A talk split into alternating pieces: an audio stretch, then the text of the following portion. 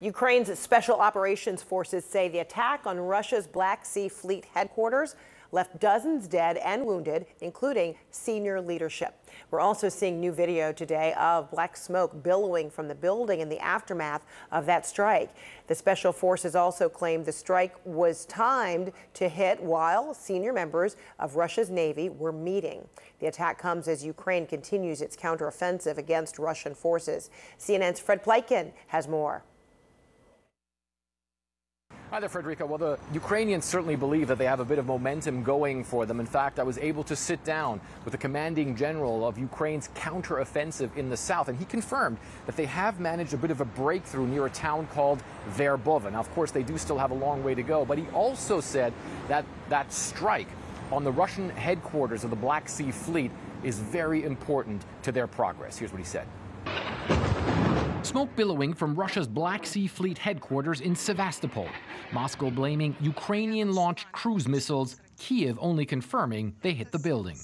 I sat down with the commanding general for Ukraine's counteroffensive in the south, Alexander Tarnovsky, and he tells me strikes like these are invaluable for his troops.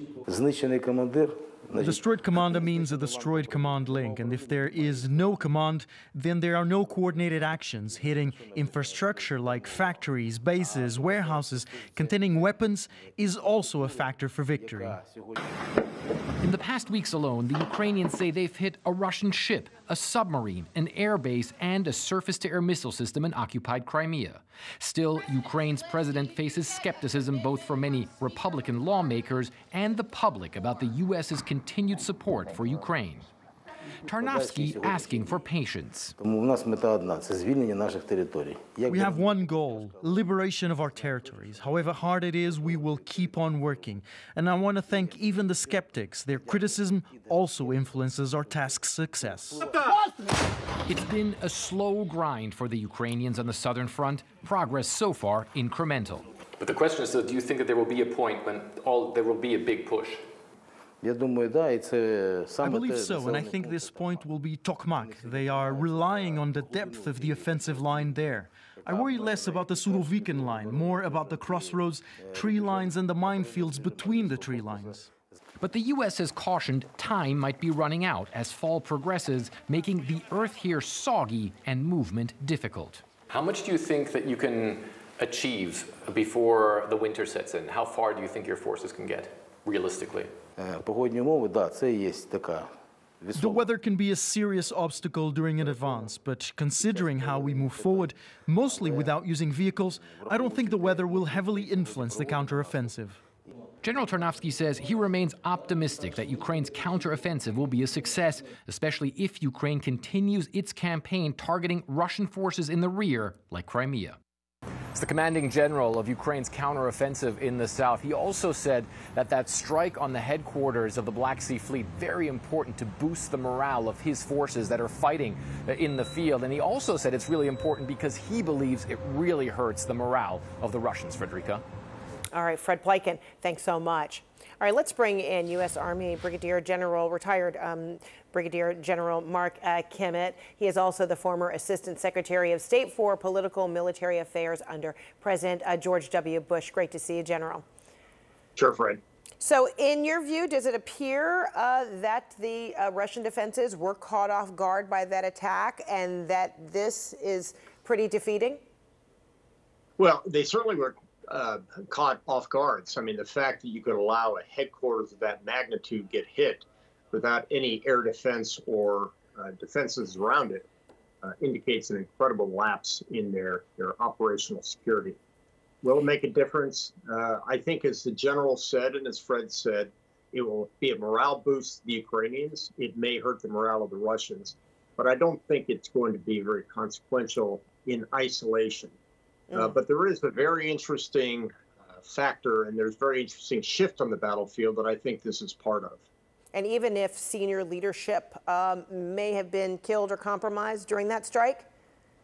Uh, it, good militaries always have people that can step in for leaders. That's the nature of war. Leaders get killed. Somebody's got to be ready to step up. Mm. All right. Ukraine, Ukrainian uh, President uh, Zelensky was on Capitol Hill this week. He was trying to shore up U.S. Uh, support uh, in Congress. Is it your expectation that the U.S. support in terms of aid, money, arsenal uh, to Ukraine will soften as we head into an election year? And if so, um, will that ultimately lead to a loss? As uh, President Zelensky said, he said, you know, they will lose the war if there's diminished U.S. support. Well, I don't think that we're going to see diminished support. I just think this administration needs to make a harder case. And so does President Zelensky, and I think he is doing that now. Uh, this subtle shift that I'm seeing uh, is very interesting. We're seeing less and less focus on the ground counteroffensive in Ukraine and more and more activity against the naval forces on the sea. And as we saw, this hit uh, against the naval uh, headquarters on, on the land.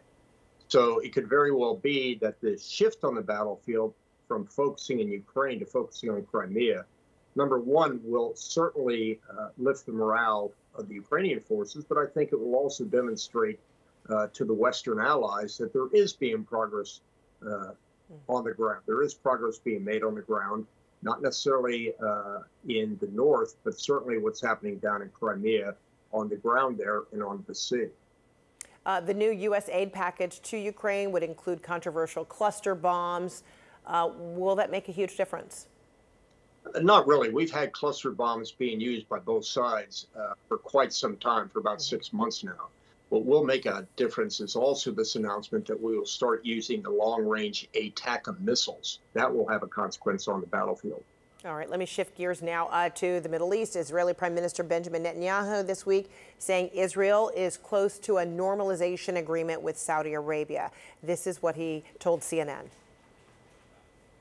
Do you feel that a deal is likely? I think it's, I think it's possible. I think it's likely because I think uh, Israel, Saudi Arabia, and the United States share a common goal to change history, to make this quantum leap another quantum leap for peace. We had one with the Abraham Accords with the United States, and we now have an opportunity with the United States to change the Middle East forever. So, General, would this kind of agreement dramatically shift the state of play in the Middle East? Well, look, I think the Netanyahu talk was very important, but even more important was the talk with Mohammed bin Salman, the crown prince inside of Saudi Arabia.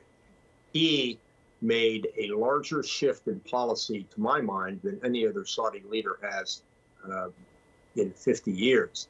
The fact that Saudi Arabia is now willing to normalize with uh, Israel. Israel has always wanted to normalize under the right conditions with uh, Saudi Arabia, but this this flexibility being shown by Mohammed bin Salman for the purposes of normalizing with Israel is tremendously significant. And in fact, it could lead exactly to what President Netanyahu said, which is is good relations between those two countries uh, in a way that we haven't seen before. Mm -hmm. All right, General Mark Kimmitt, thank you so much. Good to see you.